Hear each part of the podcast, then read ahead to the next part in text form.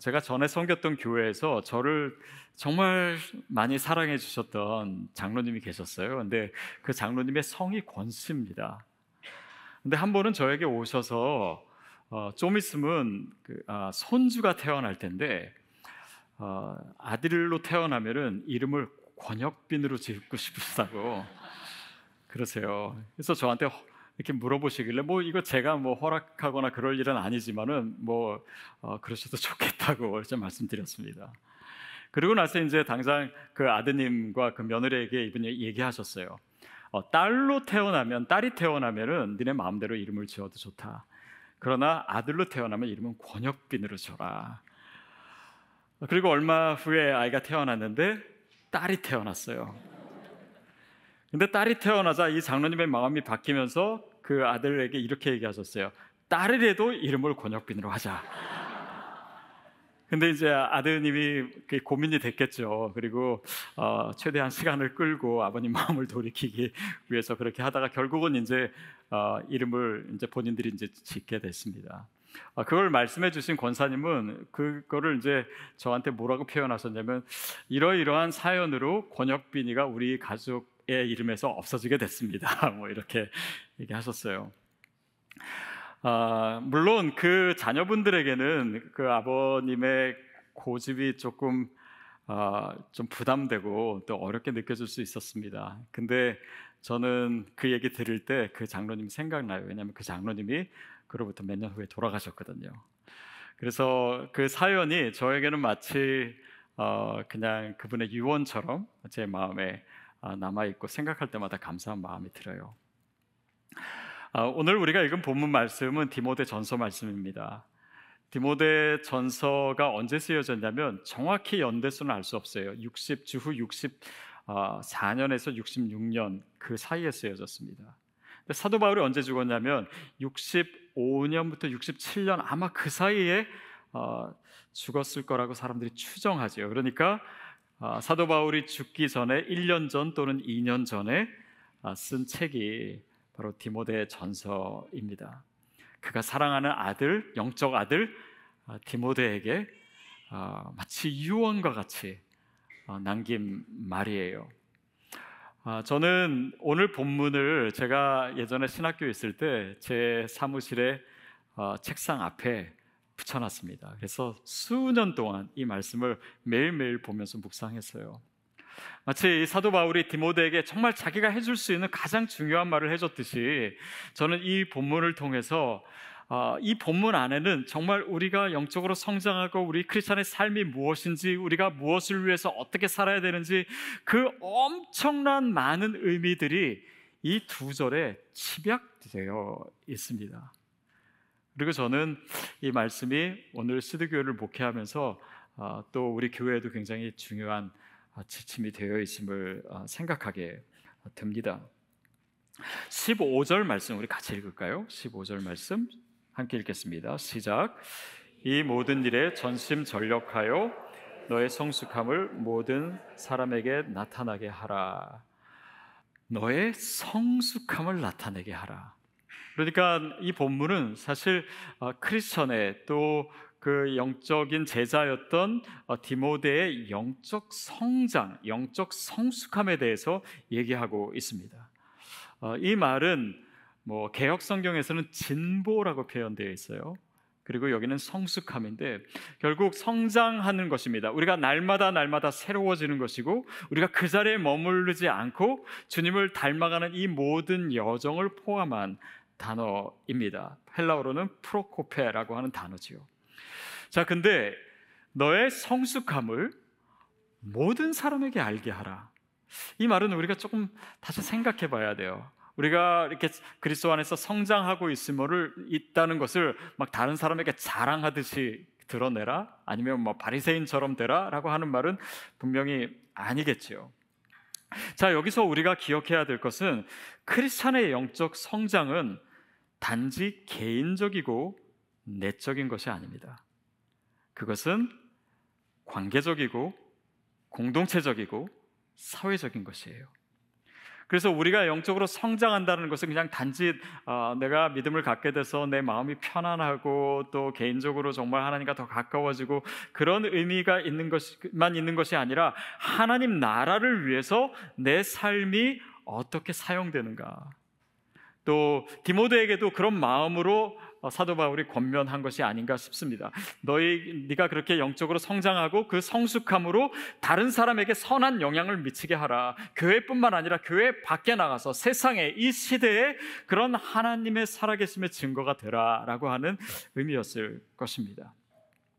선교사요 또 신학자였던 어, 프랭크 루백, 루박이라고 하는 사람이 어, 그의 글에서 이런 표현을 씁니다. 우리 같이 한번 읽을까요? 시작. 최대한 그리스도를 닮은 삶을 살아라. 그리고 그것을 다른 사람에게 보여줘라. 최대한 그리스도를 닮아가는 것 이것이 우리의 소명입니다. 그러나 여기까지만 생각하면 우리가 하나님 나라를 놓치게 돼요. 다시 말해서 그것을 다른 사람에게 보여줘라. 여러분, 이 시대의 교회의 위기, 또 이 세상에서 이 시대 가운데 사람들이 교회에 대해서 오해하거나 아니면은 이전처럼 교회를 환영하지 않는 이유가 바로 우리가 보여주지 못했기 때문입니다. 크리스찬이 여전히 믿지 않는 사람과 별 다른 것이 없는 것 같고 또 여전히 이기적이고 자기네들끼리 모이고 세상에 아무 영향도 없는 아무 움직임도 만들어내지 못하는 그런 모습 때문에 또 그런 관심에서 어, 쓴 말이 아닌가 싶어요. 여러분 우리가 크리스찬으로 산다라고 하는 것은요 단지 내 삶에만 의미가 있는 것이 아니라 우리는 사회적 책임을 갖게 됩니다. 그렇죠? 여러분의 MC도 마찬가지예요. 우리가 함께 모여서 또 믿음이 성장하고 또 서로 교제하고 좋습니다. 그러나 여러분의 공동체는 사회적 책임을 갖습니다. 시드 교회도 마찬가지예요. 우리가 공교회로서 우리끼리 모이는 교회가 아니라 이 시대 가운데 어떤 의미를 갖는가, 어떤 wave를 만들어내는가, 어떤 선한 영향력을 미치는가, 이 사회 속에서 우리는 어떤 책임을 가지는가, 그것을 항상 같이 생각해야 되는 것이 크리스찬의 어, 삶입니다. 그것을 위해서는 우리가 영적으로 날마다 자라야 되죠. 그리고 그 성장이 어떤 의미를 갖는가를 오늘 생각해 보려고 해요. 어, 저희 교회 시드 교회 로고를 제가 보여드릴게요. 아, 등록 과정 때 늘 설명하죠. 자, 이 로고가 어떻게 우리 교회에 주어졌냐면요. 이제 처음 교회가 시작될 때 제가 서울 온누리교회 디자인팀에 어, 사역하셨던 가장 탁월한 어, 분에게 저희 교회 로고를 부탁드렸어요. 그래서 어, 이것을 만들어 주셨는데 어, 제가 너무 감사해 가지고 이렇게 그 사례비를 보내 드리려고 했는데 이분이 그냥 한 사고 안 받으시는 거예요. 그래서 교회가 시작되면서 첫 번째 받은 선물이 어, 이 로고입니다. 그리고 지난 이제 4년 반 동안 우리가 잘 사용했죠. 근데 최근에 제가 이 로고에 숨겨진 것을 어떻게 알게 됐어요. 우리 세 가족의 한 자매님이 알려주셨는데 이것을 좀 옆으로 세워볼게요. 여러분 뭐가 보이세요? 화분이 보이죠. 화분에서 씨앗이 잘하고 있어요. 그래서 이 자매님이 이 로고를 보면서 와 시드교회 정말 대단하다 이런 의미를 로고에 다 담더니 근데 우리는 아무도 아무도 몰랐던 거예요. 그래서 이 사실을 통해서 또 하나님께서 우리에게 오늘 뭔가를 또 말씀하시고 계신다라는 생각을 했습니다. 시드는 땅에 심기는 것입니다. 그러나 이것은 생명이기 때문에요. 자라게 되어 있어요. 여러분이 이 시드라고 하는 화분 위에서 영적으로 계속해서 성장하고 어, 있는 것입니다.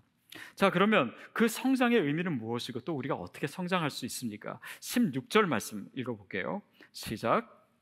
내가 내 자신과 가르침을 살펴 이 일을 계속하라. 이것을 행함으로 내 자신과 내게 듣는 자를 구원하리라. 저는 사실 어, 지금까지의 제 목회 여정을 보면 어, 한마디로 말하면 양육에 대한 사역을 가장 많이 한 것 같습니다. 제가 학교에 신학교에서도 오래 있었고 또 드라노 바이블 칼리지라고 하는 것도 좋은 컨텐츠를 한국 교회에 보급하는 것이기 때문에 양육이고 또 온누리 교회에서도 양육 담당이었고 어, 그러니까 이 양육에 대해서 익숙하면 하게 되면서 저 나름대로 이 양육에 무엇이 가장 중요한지를 어, 정리하게 됐어요. 그러니까 그 중에 하나가 아, 모든 양육은요 소그룹으로 모일 때그 어, 효과가 가장 많이 나타납니다. 근데 이거는 우리가 다음 주에 나눌 거기 때문에 어, 조금 그 킵해두고요. 그 다음에 이 양육이 어떻게 하면 가장 잘 일어날 수 있냐면 이것이 우리의 일상의 자리로 가져가서 우리의 삶의 스타일이 될 때 이 양육은 진짜 힘을 발휘해요. 그래서 시드 교회를 보시면 여러분이 아 우리 교회는 별로 뭐 양육하는 게 없는 것 같은데 아니요 사실은 굉장히 다른 방식으로 양육이 진행되고 있습니다. 예를 들면 여러분 성경 통독하는 것을 교회 와서 하는 게 아니잖아요. 여러분의 삶의 자리에서 하잖아요. 그것이 라이프 스타일이 되고 우리 일상에 스며들게 하는 것입니다. 그리고 기도의 씨앗도 마찬가지죠. 여러분의 일상 가운데 있는 프로그램이에요. 그러니까 양육입니다. 그러니까 프로그램 단지 프로그램이 아니라 우리 삶에 들어오는 말하자면 그 삶의 리듬이 되는 것이에요.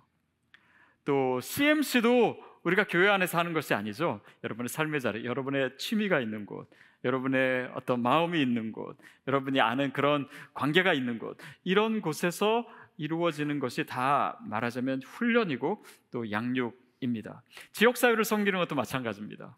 이것은 그냥 단지 한 번 하는 이벤트가 아니고 우리의 일상이 되는 것이에요. 우리 삶에 스며들어 왔을 때 이것의 진정한 의미가 나에게 느껴지고 그것을 통해서 내가 자라나게 되는 것입니다. 특별히 더 중요한 것은 복음을 전하는 것. 이것 또한 우리의 일상에 돼야 되고 그것이 우리를 성장하게 하는 것이죠. 또 매주 매주 말씀을 살아내는 것. 여러분 요즘 사실 때 그냥 사시지 않죠. 아 이번 주에 우리 MC 모임 때 내가 뭘 나눠야 될 것인가? 이번 주 내가 들었던 말씀이 뭐지? 그 말씀을 내가 어떻게 적용하고 어떻게 살아내야 되지? 이것이 그냥 일상의 삶에서 늘 느껴지고 그 긴장감을 자아내고 그리고 그것을 실천할 것을 계속해서 고민하는 것. 그것이 아, 모두가 하나의 훈련이고 또 양육입니다.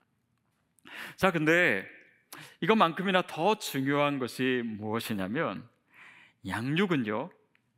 실제로 내가 해보고 실제로 내가 실천해보고 내가 행하는 것, 즉 움직여서 얻어지는 것만 나에게 영적 영양분으로 남게 되어 있습니다. 듣는 것, 보는 것, 읽는 것 물론 도움은 돼요. 그러나 우리 삶을 변화시키지는 아, 못합니다.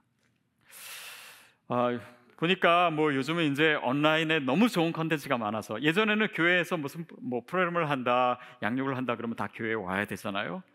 그런데 이제는 더 좋은 컨텐츠들이 굉장히 많이 있고 또 이렇게 기독교 방송이나 아니면 뭐 이렇게 잘 알려진 플랫폼에 가면요.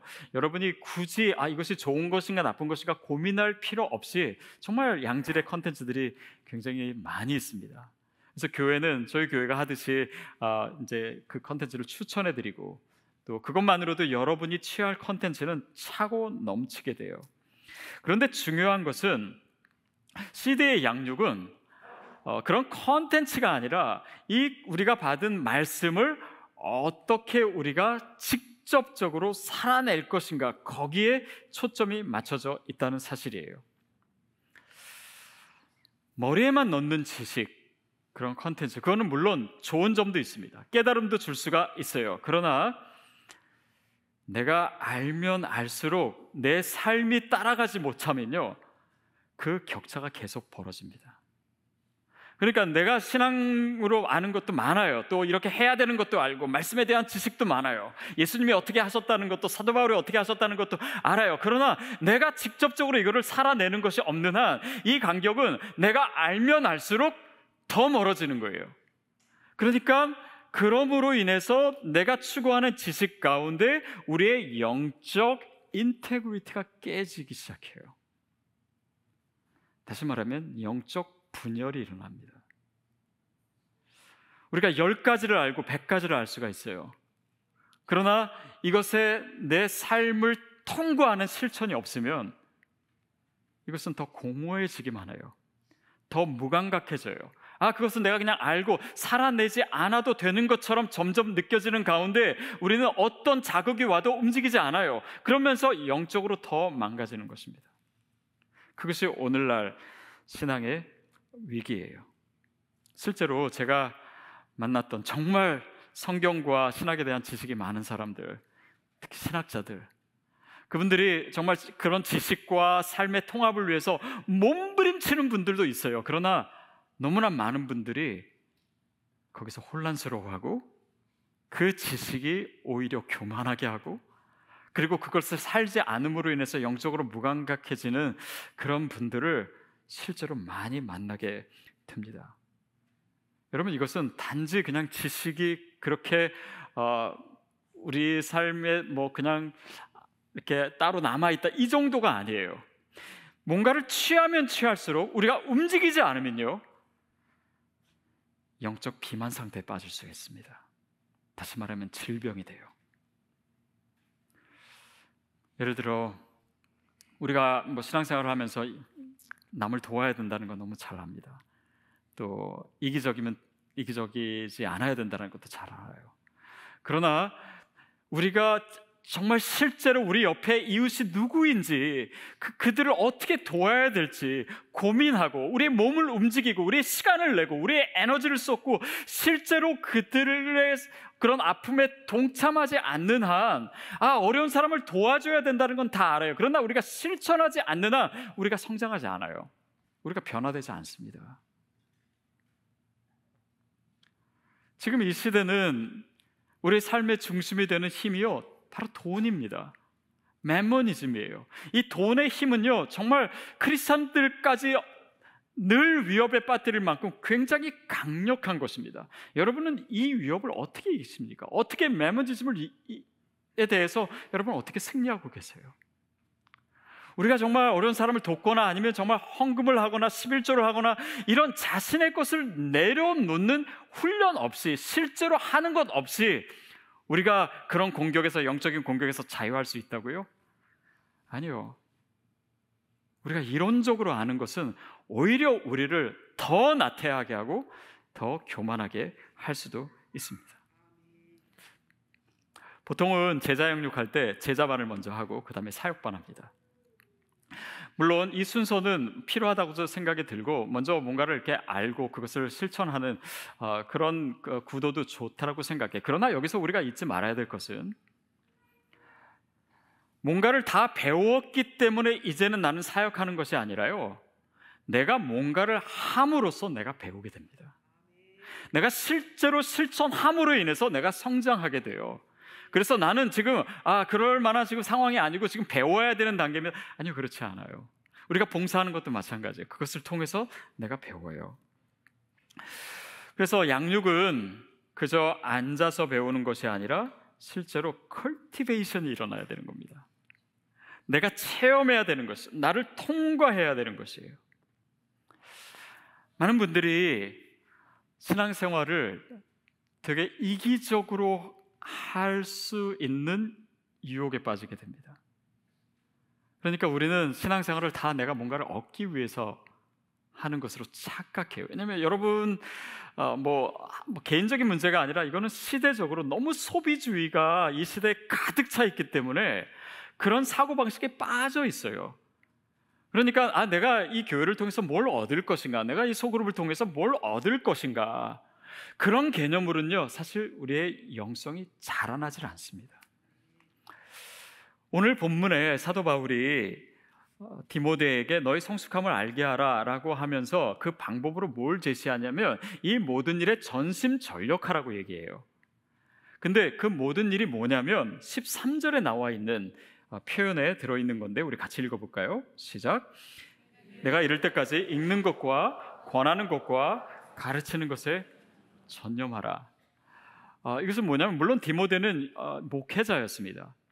그런데 읽는 것 여기서 읽는 것은 뭐냐면 어, 그냥 뭐 공부 많이 하고 이런 차원이기 전에 그 당시에는 책들이 거의 없었습니다. 그리고 율법도 그렇고 또 뭐 모세오경도 그렇고 사도 바울의 서신서도 뭔가 이렇게 어, 책 책을 다 보내주는 게 아니라 이게 순회를 했어요. 그래서 이 지역에 그 서, 문서가 도착하면은 사람들로 모아놓고 그것을 읽, 읽었습니다. 그리고 어, 어, 그런 읽는 것과 권하는 것, 권한다라고 하는 것은 어, 뭔가 격려하고 위로하다는 뜻도 있고 또 이렇게 훈계하다라고 하는 뜻도 있어요. 이, 이 말은 뭐냐면 어, 다른 사람을 세워주는 행위를 얘기합니다. 가르치는 것도 마찬가지죠. 단지 나만을 위한 것이 아니라 그들을 가르치는 것, 그들을 위한 것이에요. 다시 말해 이 디모데의 영적인 성장은 뭘로 이루어지냐면 그가 다른 사람을 섬기고 그가 다른 사람들을 위해서 헌신하고 그가 다른 사람들을 위해서 움직이는 이 모든 것을 통해서 디모데가 영적으로 자라게 되고 그것이 또한 다른 사람에게 영향을 미치게 되는 방식으로 양육을 얘기하고 있는 것입니다. 여러분 우리 자신을 한번 생각해 보든지 아니면 요즘 크리스천을 생각해 보면 우리의 신앙생활이 너무 이기적이지 않은가 생각해야 됩니다. 너무 뭔가를 하나님으로부터 얻어내고자 하는 그런 믿음의 패러다임에 너무 갇혀 있는 거 아닌가? 여러분 그런데 그것은 단지 그냥 어, 누구를 뭐 탓하기 위한 것이 아니라요. 그럴 때 우리의 영성은 자라지 못하게 됩니다. 오히려 죽게 돼요. 크리스찬의 성숙은 그런 식으로 이루어지지 않기 때문입니다. 그런데 우리가 여기서 중요한 양직의 원리를 깨닫습니다. 뭐냐면 우리가 누군가를 섬김으로 또 그들을 위한 헌신을 통해서 우리가 자라난다. 다시 말해, 우리가 지역 사회를 섬깁니다. 그렇죠? 근데 이것은 단지 그 지역 사회에 어떤 우리의 도움이 필요한 사람들을 위해서 하는 것이 아니라 그것을 통해서 우리가 더 아름다워지는 거예요. 우리가 더 성장하게 되는 것입니다. 그들의 필요를 생각할 뿐만 아니라 그것을 위해서 움직이는 그 모든 순간 모든 과정을 통해서 내가 자라나게 되는 거예요. 그럼 한번 아우리치를 생각해 보세요. 우리가 선교제에 갑니다. 그래서 뭐 준비해서 뭐 가서 거기서 사역도 하고 뭐 돕기도 하고 그렇게 합니다. 근데 사실 아, 선교사님은요 이 아우리치 팀이 오면은 물론 도움이 되는 것도 있지만은 다른 사역도 잘 못하시고 이것 때문에 정말 신경 많이 쓰시고 더 힘든 경우들도 꽤 많이 있어요. 근데 물론 도움이 됩니다. 그러나 예를 들면 저의 관점, 목회자의 관점에서는요, 아우리치 팀을 구성해 가지고 여러분을 데리고 어딜 갈 때 거기서 우리가 어떤 대단한 일을 할 수 있을까, 어떤 큰 도움을 줄 수 있을까, 그것도 물론 있지만 사실은 여러분 자신에 더 관심이 많아요. 이것을 통해서 기도하면서 우리가 선교를 준비하고 또 이것을 결단하게 되고 이것을 준비하는 그 과정 속에서 정말 하나님과 친밀하게 되고 선교지를 보면서 그 영혼들에 대한 하나님의 마음을 느끼게 되고 그 선교사님의 사역과 그 헌신을 보면서 우리도 헌신을 결단하고 거기서 이루어지는 많은 일들을 보면서 아 하나님의 나라가 이렇게 확장되고 있구나 그리고 이것을 어떻게 내 삶으로 가져갈까 이 모든 과정 과정에 하나님은 우리에게 관심이 더 많으신 거예요. 그것이 하나님의 시선이에요. 여러분, 하나님은요, 어쩌면 우리의 도움이 크게 필요하시지 않은 분일 수 있습니다. 하나님이 제 도움이 필요하셔서 그러실까요? 아니요, 하나님은 저 없이도 얼마든지 일하실 수 있어요. 그러나 하나님은 제가 섬기는 이 모든 사역을 통해서 나를 더 온전하게 만들고 계시는 거예요. 나를 자라나게 하시는 거예요. 나를 더 성숙하게 하시는 거예요. 나로 더 아름다운 그리스도의 신부가 되게 하시는 거에 관심이 있으신 거예요. 다시 말하면 우리가 사역하고 또 우리가 섬기고 우리가 봉사하는 이 모든 것을 통해서 여러분이 어떻게 자라고 있는지 우리가 어떻게 또 온전해지고 있는지 여러분 그게 양육입니다. 그리고 그것이 우리 교회가 추구하고 있는 양육의 패턴이에요. 그것이 우리가 무엇을 하느냐 doing보다 우리가 무엇이 되어 가는가 비행이 더 중요한 이유입니다. 자, 그래서 16절 마지막에 사도 바울이 이런 표현을 씁니다. 내 자신과 내게 듣는 자를 구원하리라. 내 자신과 내게 듣는 자를 다른 사람들을 구원하리라. 다시 말하면 이 구원이라고 하는 개념이 여기서는요 아, 크게 두 가지 의미를 쓰여요. 하나는 아, 구원한다라고 하는 것이 단지 내가 그냥 예수 믿고 천국 간다라고 하는 그 구원의 의미뿐만 아니라 사도 바울은 이 단어를 굉장히 입체적으로 사용합니다. 그러니까 영적인 성장의 개념에서 어, 얘기해요. 빌립보서 2장에 보면은 사도 바울이 구원에 대해서 이렇게 표현한 것도 있습니다. 2장 12절 말씀 같이 읽을게요. 그러므로 나의 사랑하는 자들아 너희가 나 있을 때뿐만 아니라 더욱 지금 나 없을 때에도 항상 복종하여 두렵고 떨림으로 너의 구원을 이루라. 두렵고 떨림으로 너의 구원을 이루라. 그러니까 사실 구원의 주체는 하나님이시죠. 하나님이 다 하시는 거잖아요. 그런데 너희가 구원을 이루라라고 하고 너와 내 말을 듣는 자를 구원하리라. 마치 주체가 우리인 것처럼 얘기하는 것은 이 하나님의 구원의 역사 속에는 우리가 오늘 순종하고 우리가 오늘 헌신하고 우리가 오늘 섬김을 통해서 내가 영적으로 이 구원 안에서 어떻게 성장하고 있는가 바로 거기에 관심이 있는 거예요. 그리고 너 자신과 내 말을 듣는 자를 구원한다. 다시 말하면 이거는 성교적인 의미잖아요.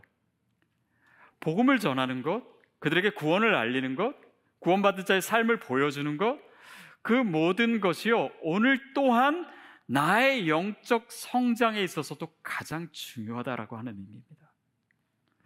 제가 등록 과정 때 여러분에게 늘 말씀하신, 말씀드리는 것이 있어요. 뭐냐면 왜 크리스찬이 변하지 않는가? 왜 크리스찬이 성장하지 않는가? 왜 우리가 예수 믿은 지 10년 되고 20년 되고 30년 됐는데 내 삶이 별로 변화되지 않은 것 같은가?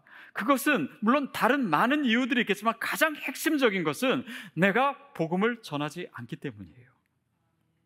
왜냐하면 복음이라고 하는 것은 씨앗과 같아서 이 생명이 자라나게 되어 있어요. 자라나면 열매를 맺게 되어 있습니다. 그것이 복음의 본질인데 이것을 내 안에만 가두고 있고 나를 위한 신앙, 나의 성공을 위한 신앙으로 하는 동안 우리의 신앙은 성공주의 신앙이 되든지 아니면 더 나태해지든지 아니면 내 주변에 누가 있건 이 나를 통해서 복음이 전해져야 된다라고 하는 긴장감이 없으니 내 삶이 변화될 필요도 못 느끼는 것이에요. 결국 우리 삶을 통해서 열매가 되고 다른 사람이 구원받고 이걸 통해서 내 자신을 구원하라. 다시 말하면 나의 영적인 성장이 이루어진다. 그래서 복음을 전하고 성교적 삶을 사는 것 자체가 가장 파워풀한 양육입니다. 그래서 우리가 성교적 삶 없이 우리의 믿음이 자란다? 그것은 복음의 본질상 맞지 않는 것이에요. 저희 교회가 요즘 굉장히 중요한 시기를 보내고 있다고 저는 생각합니다. 아, 이제 좀 더 본격적인 디아스포라 사역이 이루어지고 더욱이 이 지역에서는 우리가 MC별로 우리 지역 사회를 섬기는 일들을 지금 계획하고 있잖아요. 이거는 사실 시드 교회가 처음 시작할 때부터 우리 교회 디자인 안에 있었던 것입니다. 그래서 교회 시작되자마자 아마 그때 계셨던 분 아실 거예요. 우리가 MC별로 지역 사회를 섬기는 일을 그때 시작했어요. 그런데 이제 팬데믹이 와서 MC별로 이렇게 모일 수가 없었기 때문에 그래서 이제 교회적으로는 사역을 했지만 아, 지금 와서 이제 다시 시작을 하는 것입니다. 이것이 어떤 의미일까요? 또 크리스찬의 사회적 책임, 공동체의 사회적 책임, 그러나 이 모든 것이 결국은 하나님 나라를 위해서 교회가, 성도가 어떤 모습으로 서 있어야 되는가, 그것을 교회가 여러분에게 제시하는 것이고 또한 이것은 단지 교회 제시가 아니라 여러분의 삶을 통과해야 되는 여러분이 크리스천이기 때문에 여러분이 씨앗이기 때문에 디아스포라이기 때문에 우리가 세상 속의 예배자이고 선교사이기 때문에 오늘 내 삶이 세상 속에서 어떤 모습으로 하나님 나라를 위해 존재해야 되는가 바로 그 문제입니다. 요즘 한국에서도 그렇고 미국에서도요. 교회에 대한 사람들의 시선이 그렇게 좋지 않습니다. 예전은 많이 달라졌어요. 또 요즘 어떤 몰이나 아니면 건물 안으로 교회가 들어가, 들어가려고 하죠. 환영하지 않습니다. 대부분은 거절당하는 경우들이 많아요. 왜, 왜 이 사회가 이렇게 됐을까? 왜 교회가, 왜 기독교가 이 시대 가운데 그런 시선을 받아야 될까? 그런 고민을 많이 하게 되고 또 가슴이 아플 때도 많습니다. 그러는 가운데 제가 몇 주 전에 한 자매님이랑 얘기하다가 이런 이야기를 들었어요. 아, 이 자매님 형제님이랑 같이 물류 회사를 하는데 아, 한 번은 이제 새로운 거래처가 아, 될수 있는 그러니까 분이 이제 연락을 하셨대요. 그래서 이 회사랑 어떻게 거래를 할까 말까 이런 대화를 하는 중에 어, 대화 중에 어느 교회 다니냐 물어보시더래요. 어, 그래서 시드 교회 다닌다고 하셨대요. 그랬더니 그분이 잠깐 생각하시더니 그러면 계약합시다. 그러면 거래를 합시다. 그러시더래요. 그러니까 그분은 이 회사가 어떤 회사인지도 잘 모르고 뭐 요즘 회사가 정말 이상한 회사들도 많잖아요. 그러나 그분이 시드 회사에서 어떤 얘기를 들으셨는지 모르겠는데 시드 교회 다닌다라고 하는 그 얘기만으로 거래를 하자고 하시더래요. 이 자매님 얘기가 한편으로는 되게 감사하고 기뻤는데 한편으로는 너무 부담이 되었다고 두려웠다고. 여러분 시드 교회는 지금 물론 다 완성된 것은 아닙니다. 그러나 세상 속에서 우리가 어떤 모습으로 존재하는지에 대해서 우리는 계속 나누고 있고 또 여러분 중에 많은 분들이 그 삶을 지금 살아내고 계세요. 그래서 단지 어떤 특정한 교회가 아니라 우리가 예수를 믿는다고 했을 때 우리가 가진 그 복음이 세상 속에서 우리의 성숙함을 그들이 알 수 있도록 그 소망의 빛을 하나님께서 세상에 보이시고자 저와 여러분을 모이게 하신 줄 믿습니다. 그것이 교회입니다. 그것이 교회가 세상 속에서 존재해야 되는 모습이에요. 그것이 시드 교회가 세워진 이유이고 저와 여러분이 영적으로 성장하고 또 성장해야 되는 이유이고 이것은 단지 우리의 개인적인 성장이 아니라 하나님의 나라를 위해서 우리가 세상 속에서 그 세상을 향해서 어떤 존재여야 되는지를 말해주고 있는 것입니다. 제가 어저께 설교 준비하다가요, 이렇게 그 사무실 복도에서 지나가다가 예전에 저희 교회 어, 장로님 사진 찍으시는 장로님이 어, 주신 사진을 제가 이렇게 봤어요. 아, 그리고 나서 그 의미를 생각해 봤습니다. 사진 지금 보이시나요? 어, 이분이요, 이 어떤 사진전에 작품을 내셨는데 이게 1등을 한 작품이래요.